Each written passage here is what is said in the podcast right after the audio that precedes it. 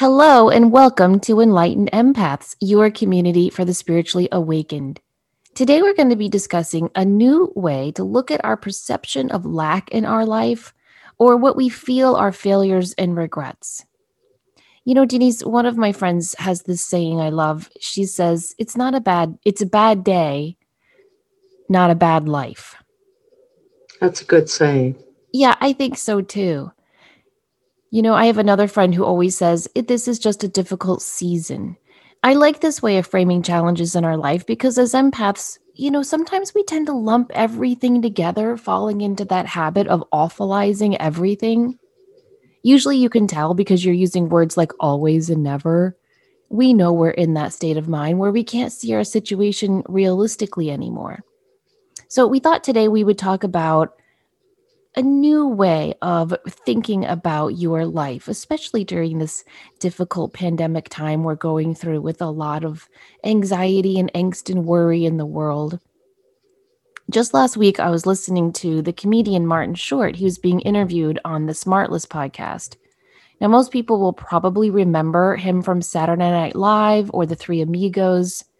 He's best friends with Steve Martin, and today the two of them tour with this fantastic comedy music show. So anyway, he's on Smartless, and he's talking about this really, really difficult time in his life where it felt to him as though his career had just dried up. He'd made a movie with Steven Spielberg called Innerspace. And, you know, I think when you get to that point where you're on Saturday Night Live, you're making a movie with Steven Spielberg, you probably think I've made it. You know, like all the stress and struggle is in my rearview mirror. But the movie Innerspace completely flopped. So he felt as though everything was gone, that his career had just disappeared. No more offers were coming through, nothing, nada. So he was walking one day thinking about, you know, what a failure he was and what a failure his career had become. And he was just doing a really good job of beating himself up. And then I can't remember if it was his agent or his accountant called to tell him how much money he had made that year. And suddenly Martin Short realized that during this year of failure, as he was calling it, he had somehow made a lot more money than he thought. So this got Martin Short thinking, what if I look at my life like a school with subjects and different teachers?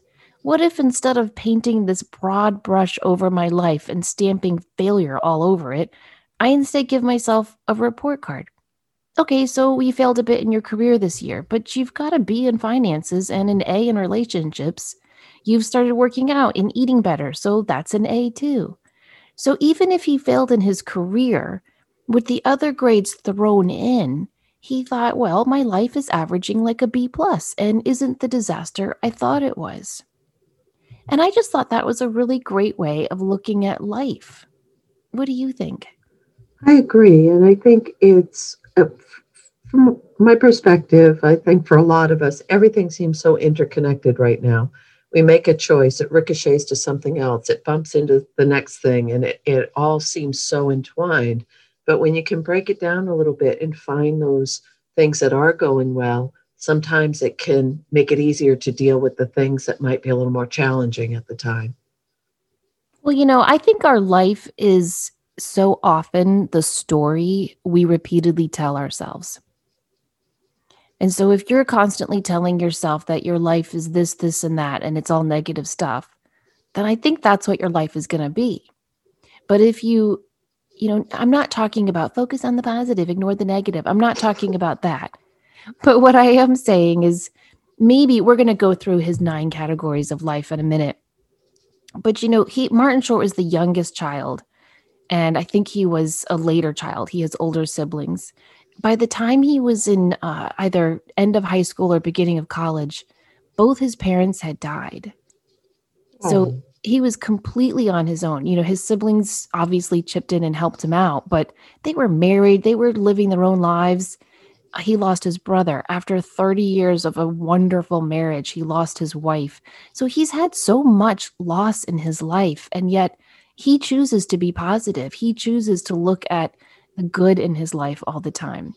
And I really do believe that we can choose to reframe our life in these ways I'm not saying ignore the bad stuff. I'm not saying don't talk about it, don't look at it, don't do anything about it. What I am saying is carry it in a different way so that it's not the only thing your energy is focusing on. And I think if you look at your life through these 9 categories that Martin Short has detailed in his biography and on that podcast, you will start to see that nothing is all good or all bad, that we are this wonderful mosaic, this quilt, if you will, of good, bad, and in between.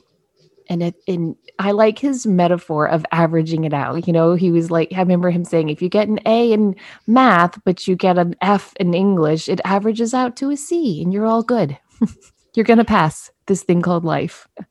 And I want to add one more little tidbit to that is if you have had a really rough spell of it or a rough life or one thing right after another or challenges or your family of origin, whatever it might be, still, if you can find a way to come from a place of gratitude to try to find balance, you don't have to stay stuck in those loop tapes. And the reason I'm saying this is I had a conversation with someone recently, and I was saying, you know, sometimes I'll get barraged with memories of negative things that have happened or trauma or grief and this person I was speaking with said, I rarely, if ever, get that. I have to dig for it. And then she said, but your life has been much different than mine. And I thought that's really, really important to remember for ourselves personally, but also as a community of empaths is some of us have been through some pretty rugged stuff, but that doesn't mean you can't switch it up and start to, because like the first thing on his list is self and your own personal health and safety. And I think your mental health, your self-care, your taking care of you from where you are standing right now can help not alleviate, but soften some of that stuff that may have happened to you in the past. Well, and that's a great point too, Denise. We all have come to this point in our life from very different paths, and we have to respect all those different paths without comparing ourselves to those other journeys. Mm-hmm. So yeah, the first category he has, and he does this every year, which I think is really, really neat. Every year he sits down, usually around the new year, and he grades himself like a report card. And these are the subjects of his life. The first one is self, like you said, and it's how safe are you? How are you taking care of yourself? How are you taking care of your physical, mental, emotional, and spiritual needs? And so I think that does need to be first on our grading report card of life. We've got to look at ourselves first and ask, okay, you might be doing all these great things for everyone else in your life, but what are you doing to take care of you? And especially during these times I thought about this a lot as I read the list. As empaths, we tend to be more porous of other people's emotions, their feelings. Some empaths feel things so deeply physically from someone else. So we're tapping into all the energies around us, our own stuff that's going on, the collective energies that are a bit intense right now, to say the least. So I think, you know, you really be gentle with yourself, but also it can affect you mentally or spiritually or physically, your own health. And you getting to that place where sometimes it helps to take a step back and say, is this really mine? And I know we've said that in a lot of shows, but it feels incredibly important right now to address that. I agree. That's a really good question. And for me as an empath, what I've had to learn to do to take care of myself is pay attention to my moods and emotions. Just yesterday, you should have seen my to-do list, Denise. It was exhausting. And it was categorized, you know, it was like work, orders, all this kids. There's so much I have to do for my kids' school stuff, emailing this teacher and calling this tutor and on and on and on the list went. And so I worked until 3:00, but it was like pushing, you know, a heavy wheel up a large hill. I just wasn't in it to win it. It was raining nonstop. It never rains nonstop in my town. There's a saying where I live that says, wait 10 minutes, the weather will change. But this day, it just rained all day. And finally at 3:00, I went out into the living room and I said, girls, I just don't feel like working anymore. I just need to take the rest of the day off. And they were like, me too. I'm there with you. And so we just spent the rest of the afternoon hanging out. We watched some stupid TV. We read a book. And then we went out and I got takeout for dinner. Oh, that's nice. Yeah. Did I feel guilty about it? Did I think about that to-do list nagging its finger at me? Yes, I did. But I ignored it. And I just tucked in and was cozy for a little bit. And so I just think it's really important for us to do that in whatever way works for you, whatever self-care looks like to you, but to periodically throughout, whether it's your day or your week, tune in and say, what am I doing to take care of me? Now, number two on his category is immediate family. So this includes your spouse or your partner and or your kids. How well are you connecting with your family? Is there any drama? Are there any issues? How are you all connecting? How are you fulfilling your responsibilities to them? And how are they fulfilling their responsibilities to you? And for people who may be saying, well, I don't have immediate family, if you have pets, if you have friends who you consider, even though friends is another category, if there's anyone in your life that you feel is your family, I think that this can apply here as well. Yes, I agree. And really thinking, am I doing a good job being an important family member? Am I taking care of everyone? And the reverse of that as well. What's the give and take here? How is it averaging out on balance? Now, the third category is original family. So your parents, your siblings, and to really give yourself a grade on how that's going in your life. Is there unsettled drama? Is there something that needs to be communicated? Am I checking in with my parents? Are my siblings and I doing okay? Are we talking and sharing? Okay. And this category, I think we should all give kind of a big star to, because for a lot of us, this may be why we're as empathic as we are, is because of our family of origin and things we may or may not have experienced, or a genetic connection, or quality of life, whatever it might be. But I think right now in this transition that we're all in globally, it's a good time to really look at some of those things, but with kindness and forgiveness to yourself that you may need to re-navigate some of those well-worn paths with your original family that just don't lead to a good place anymore. Yeah, we need to give ourselves grace. We really do. Because I think even if you have this beautiful, healthy, original family, during this time, issues are coming up. I have a friend and she has a dreamy family. They all actually get along and it's not fake or phony, which is always my first suspicion given my background. It's genuine. They all love each other. But she couldn't go home for the holidays because of, the pandemic. And she felt as though it wasn't safe for her elderly parents. So she had to call them and say, I will not be flying home and going through the airports and all of that during this time to keep all of us safe. And her parents really didn't understand and got very, very upset. And I get it. I get it on both sides. I understand why she stayed home and I understand why they're hurt and upset. And so I think it's important to just really give ourselves grace during this time, don't you? That's a really good point. I had another friend of mine, and her son is in medical school in the Midwest, and she had to say she's taking care of her elderly father who has some health issues, and she said, I don't think it's a great idea for you to come home for the holidays this year because of the travel, because of what he's been exposed to, where he's working, he's in his internship. And all of these things, she said, and it broke my heart that I had to tell my son, it's probably best you don't come home. She said, because I haven't seen him and I miss him and I want to spend time with him. So that this original family stuff is deep right now. It is. It's deep and it's heavy and we need to be patient. It can also be a place of joy and healing. Yes.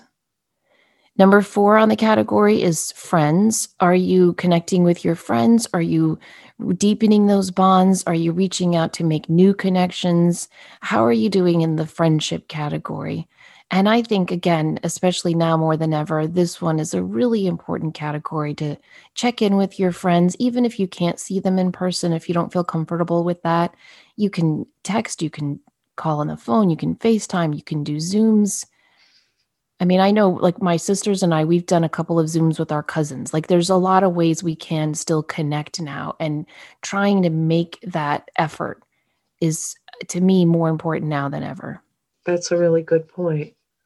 And it may be that you're redefining some friendships right now. And if this does become something, you're looking at all these categories of your life, some are more intense or some people are more neat.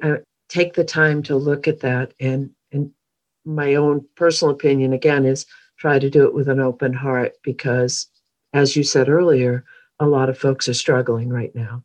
Yeah. Yeah. Feeling that sense of isolation and loneliness. And so reaching out to reinforce those bonds is so crucial. Okay. So don't you think sometimes we outgrow friends or friends outgrow us? Sure. And that's a really touchy thing for us, because we feel things so deeply and we don't want to hurt anyone's feelings. I had now has become an acquaintance in my life, but what was at one point a closer friend. And I always feel a little, not sad, but like I want to feel more, but it's not there anymore. You ever have that happen? Yeah, I do. I was just telling a friend that she's got this situation in her life, a lot of stress. She's got a new job. It's completely from home. So she's having to learn everything on her own, brand new. Her partner's dealing with some health issues. She's just really stressed out and feeling pulled in so many directions. And she had told another friend, yeah, I'll be there. She was having some outdoor event. And she said, yeah, I'll be there. And then that morning she texted the friend and said, I am so sorry, but everything is really overwhelmed right now. I'm not going to have time to go. And her friend called her and blasted her out. Oh. Like basically was like, I'm done. And so my friend called me and was like, I don't know if I'm seeing this clearly because I'm so emotionally upset right now, but it wasn't like a birthday party, an anniversary. It was just like, you know, I think she was going to have a fire in her backyard and have everyone socially distanced outside to say hello.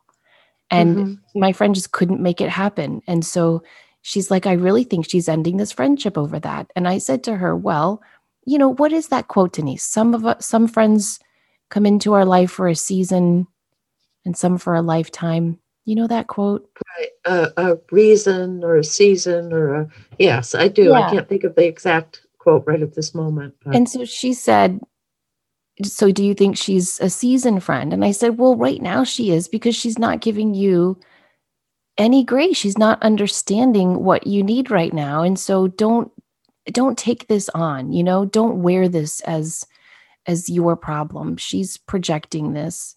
And I just think it's so important. For some reason, this issue was a deal breaker for this woman, and it really hurt my friend. And I think we, you know, we have to be patient with everyone.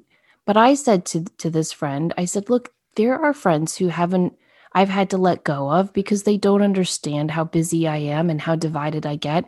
When I focus on you, I'm 100% focused on you. Right? Wouldn't you agree? Yes. But then I get busy, and sometimes I can go a week without calling you or texting you. It doesn't mean I don't love you and care for you. And as I've said to you, Denise, you're one of my best friends because you understand that. You will always, like if I say, hey, let's catch up this weekend, and then I can't that weekend, you never, ever say, you didn't call me. No, because I know your life and it's crazy train. How could I? Yeah. And just that other time when we couldn't connect and you were like, I've been a single mom. I've been where you are. I get it. Please don't worry. I mean, that's what you want in a friend. But I mean, there's other good things about this woman who just hurt my friend's heart. But, you know, sometimes you've got to just say, this is not what I need in my life right now. And it is okay to have, I have some very dear people, friends that I consider family, and they have my heart, truly. You're in the club. And I have a lot of acquaintances. I don't use that friend word. I don't say, oh, I've got 1,200 friends on Facebook. No. I totally agree. So anyway, The next category is money, everybody's favorite. And you know what I thought about when this came up is how, for so many people, the money issues, is there enough? Is there not enough? Is it security and stability? But how it ties in with our self-worth sometimes. That might, because when you start reading these, they all do kind of loop together of a lot of us have money pros and cons based on the way we were raised or the messages we got as children or possibly with a relationship with a spouse or, you know, we've had to work for a long, long time and be independent, whatever that might be. But I do really think addressing it as just money and not as an indicator of who you are is a really important thing to consider. Yeah, I do too. And not aligning it with your worth or even with success. I think especially in America, we tend to equate money with success. And some of the most successful people I've known in my personal life don't have a lot of money. But to me, they're huge successes because they're amazing parents or they're wonderful friends or they just do beautiful things in their life. And right. Yet, don't you feel so often we just think, oh, well, they have money. They must be happy. They must be successful. They've achieved it. They've done it all. Whereas I've known some wealthy people who are absolutely wonderful and generous and amazing and kind. And I've known some wealthy people who aren't. And, you know, I think separating out those two, money and success, is really important. I agree. I also think it's crucial with money to face it, to get really honest and real about it. I know a lot of people who have money issues, they don't want to look at it. They don't want to write it down. They don't want to record their expenses. And yet I think when we force ourselves to do that, we can see, oh, so I'm making this much and it's a pretty finite amount. You know, I've always, so many years I worked in a career where there was no bonus. There was no promotion. When you're a teacher, it's not like, wow, you did an amazing job this year, Samantha. All your students loved you and learned from you. You're going to get a Christmas bonus. Right. I mean, you're kind of, you know, capped. And I think when you can look at, okay, there's no chance of raising this income this year, and here's what's coming in and here's what's going out. When you can write all that down and look at it honestly, it can take some of the shame and blame out that we put on ourselves with any money issues we're having. And it helps us to be really clear about, you know, what we're spending our money on and where we're spending it, how we're spending it. But if we look at it from just a numbers point of view, it can help us remove, because I feel that money gets tied up a lot with shame. Well, because if you've ended up with financial difficulties based on necessity, you've been out of work or you're trying to take care of your family and you don't have any support, or you have, you know, had unexpected expenses come in and you've needed to put money you didn't really have saved towards something else, like getting your car so you could get back and forth to work or take your children to appointments or whatever it might be. It escalates so quickly. And when you said, you know, be honest with yourself and look at that, that's a really, really, really difficult thing to do, because by the time you get to that place where you're, oh my gosh, I have to look at this, it can be pretty overwhelming. And it can be, how am I ever going to get out of this? And right now with in some respects, the fragility of the economic system globally, that's a very valid thing. But if you, and again, this is from my heart to anyone who's in this situation. If you're in a situation where you do have debt, but you may want to look at it and say, was this to take care of my children?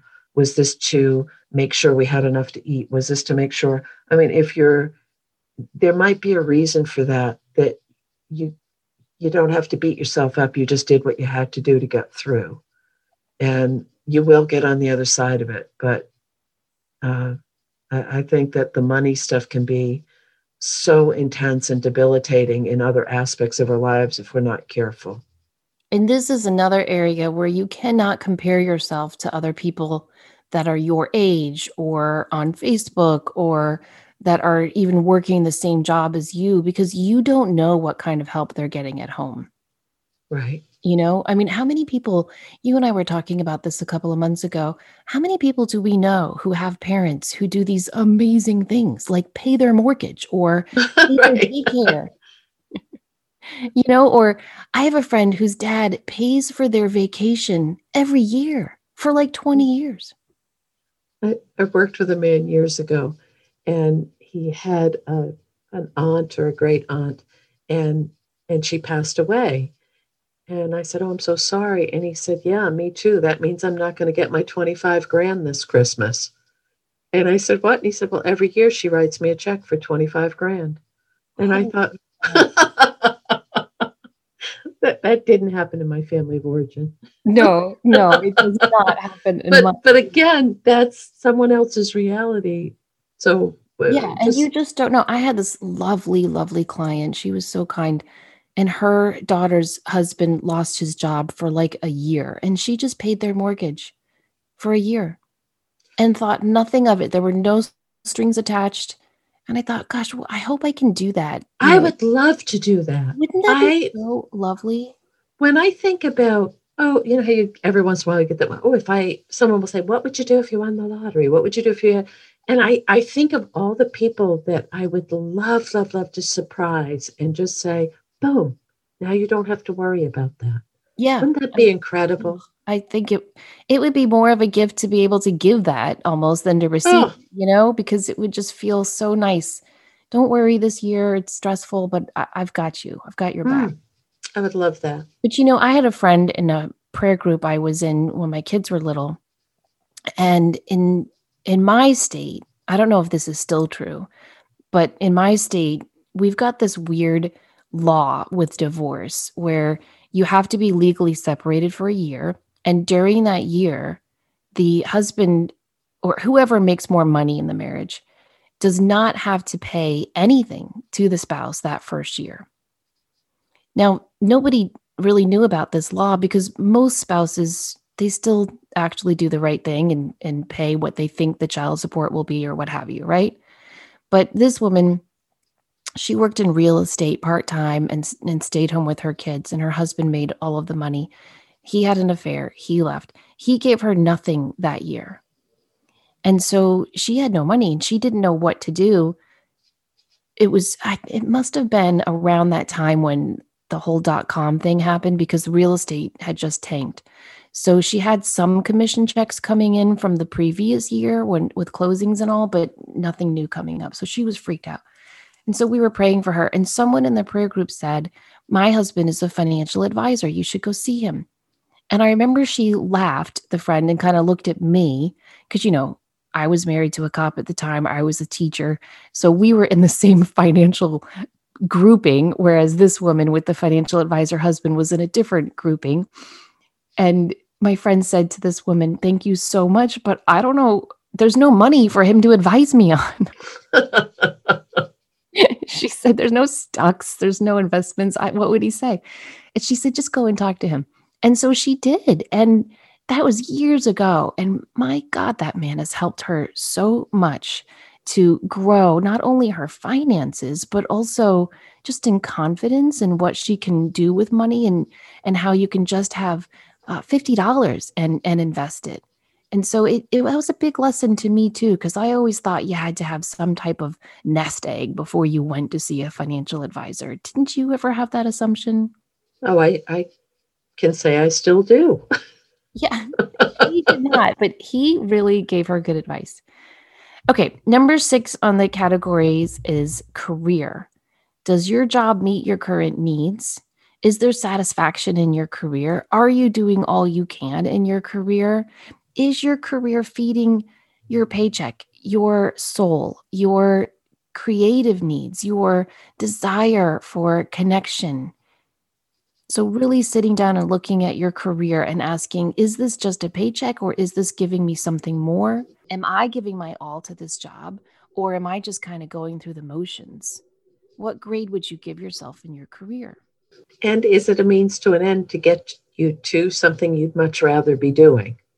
Because if it's not fulfilling, or you're ready to chew your leg off to get out of the trap, Is it something that you need to stay with a little bit longer until something else comes up? Or sometimes it can be an amazing, amazing catalyst to say, I know this isn't working in my life. I need to go and find what is, or recreate myself, or revisit something in the past that I've always wanted to do.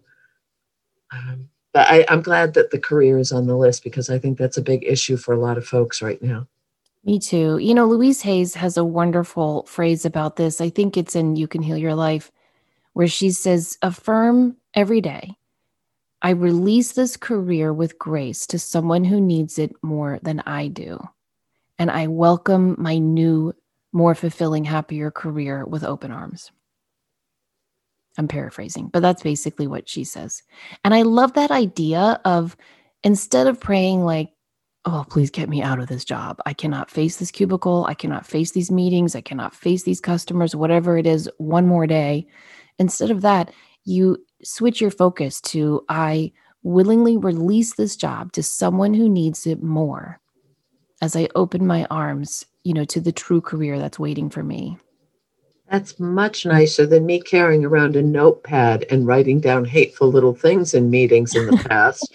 But then I would get it out of my system and I'd smile, but I would just, because I didn't want it to back up in my system. But when I would feel something hit my moral compass or be frustrated or upset, I would just kind of jot it down. This is just such expletive. And then I would smile. But do what you have to do sometimes to get through situations, I think. Exactly. You know, that's one thing I've read. I was reading this article, like the good things that have come out of this pandemic. And one of them was, there's a thought or a theory, a hope maybe, that there won't be as many meetings when life returns, if it ever does, to what we call normal. And people are actually back at work, because this has taught us that you don't really need all those meetings. You can just hop on a Zoom or send a text. What do you think? Do you think it'll change careers in that way? I hope so, because I'm not a big fan of useless meetings. People reiterating the same thing over and over, redundancy, no outcome, no goals. And I think sometimes it's a smokescreen to not actually address a problem or an issue. And not in all industries. I can only go with the industry that I worked in, but I had a boss who was so all over the place and overwhelmed all the time. And she would hold these weekly meetings they felt like hours. And she would have this new idea every week. We're going to do it this way. Everyone get on board with this idea. And I'm putting this person in charge of a committee to instigate and you know, this new idea and get going. And then the next week, nope, that didn't work. We're going to try this thing. And here's a new drove me insane. Okay, the next one on the category is creativity. Do you have a good, healthy outlet for being creative? Are you feeling fulfilled in your creativity? What are you doing to feed your creative side? And keep in mind, when we talk about creativity, it doesn't mean picking up a paintbrush necessarily.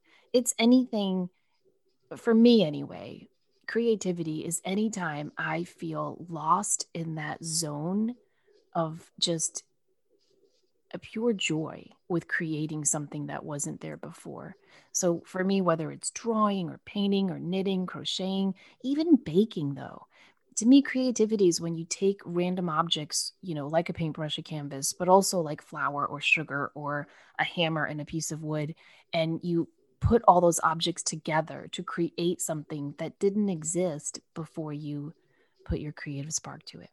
And if you're having a hard time, well, I'm not creative, I don't have anything, do you love to redecorate? But a little clue can be, what did you love to do when you were a little person?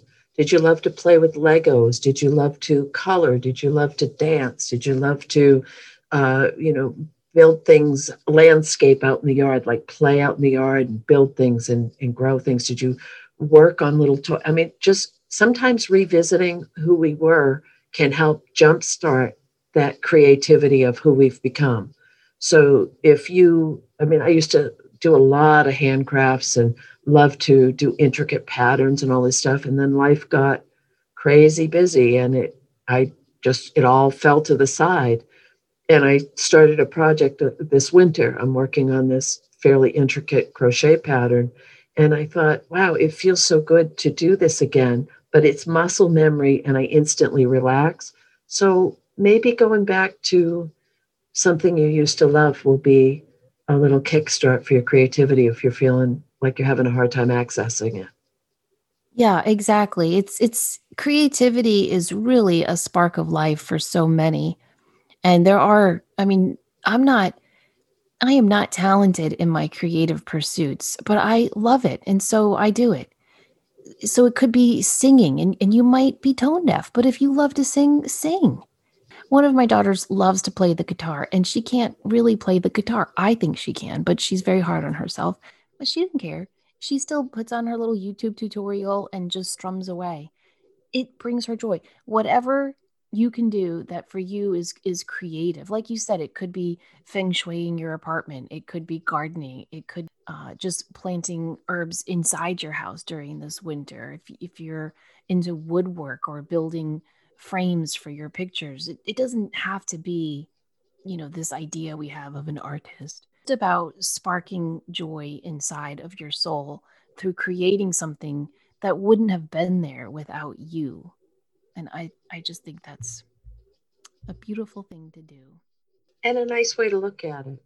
A really nice way to look at it. So the next one on our list is discipline. Are you using the appropriate amount of self-control to really apply your health and wellness goals to your life? Are you taking action on your goals? Are you implementing steps to change your career, to improve your finances, to reconnect with your friends, to be creative? What in your life needs more discipline, or where in your life are you already being disciplined, and how could you grade yourself there? Yes, and we talked about this a lot in a previous show about how to attain your goals, how to go after it, what's holding you stuck. But there's a really nice inner reward to keeping yourself on track and moving forward towards something you really want to bring into your life. And the last one is lifestyle, which basically this is where Martin Short asks, am I having fun? You know, where is the joy in my life? How much joy am I allowing into my life? And where am I allowed and able and taking action in my life to be able to focus on fun? And if you're not able to go and do what's fun, you may love going to concerts or crowds or travel or whatever. My way to navigate this right now is I try to find things that I will just crack myself up. I will entertain the hell out of myself and do something so silly and then laugh. And I think that's an incredibly important stress reliever right now. So important anytime.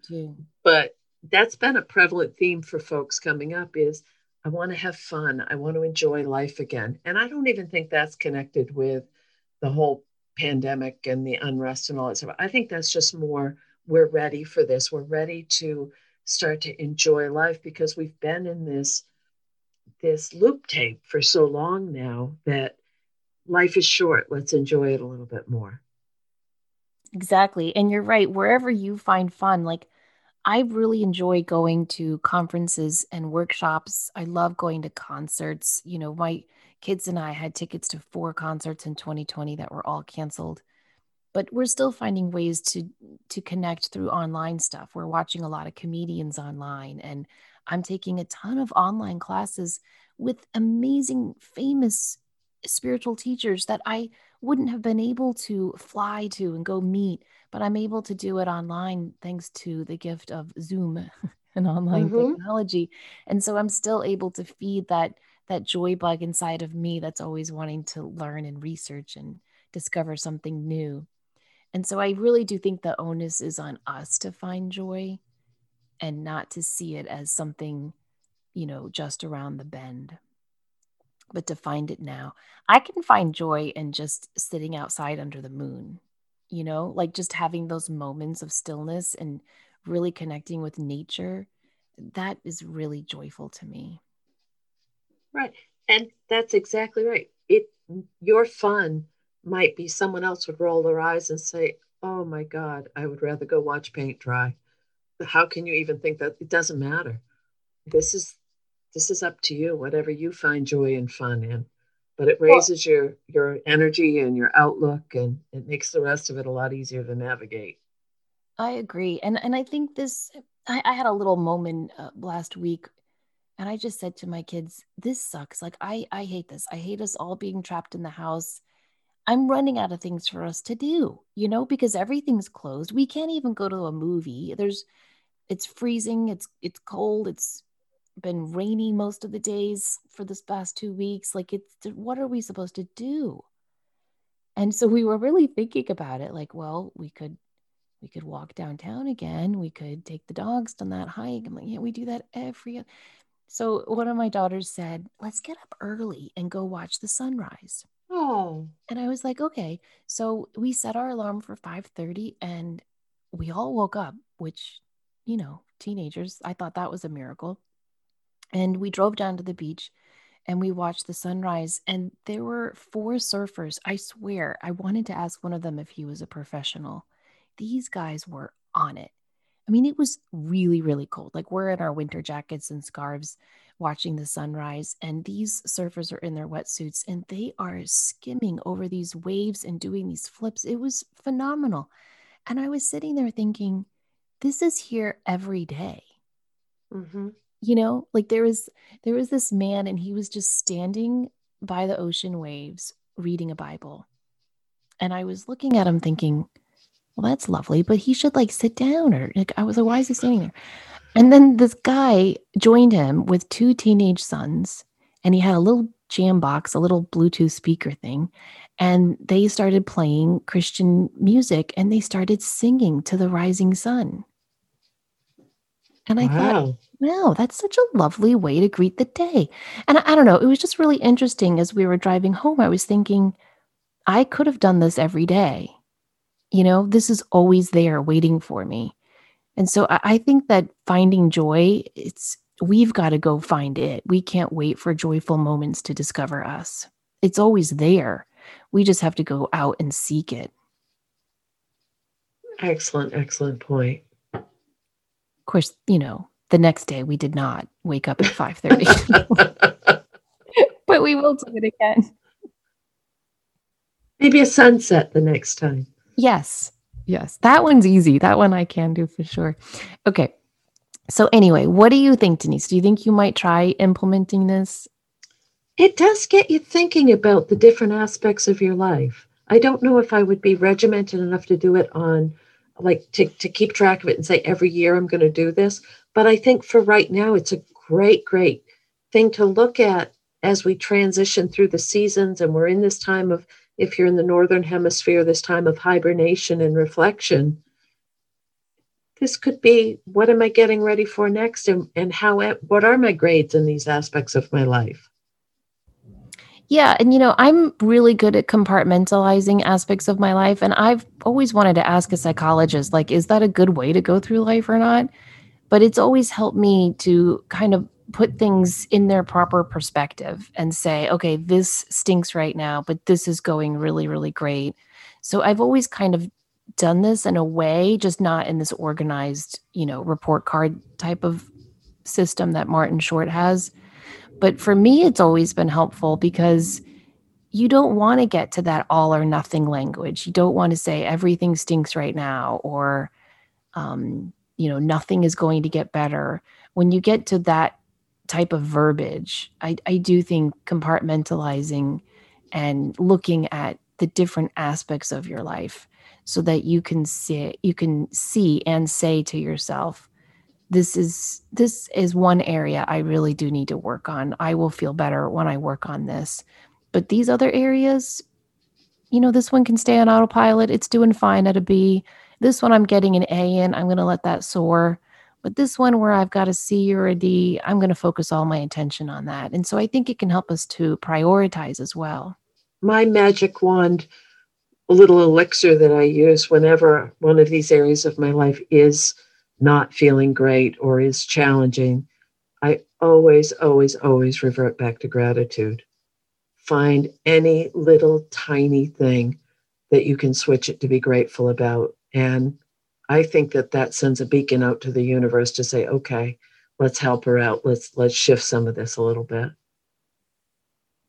Do you think it's okay to force the gratitude, or do you think it needs to become a habit?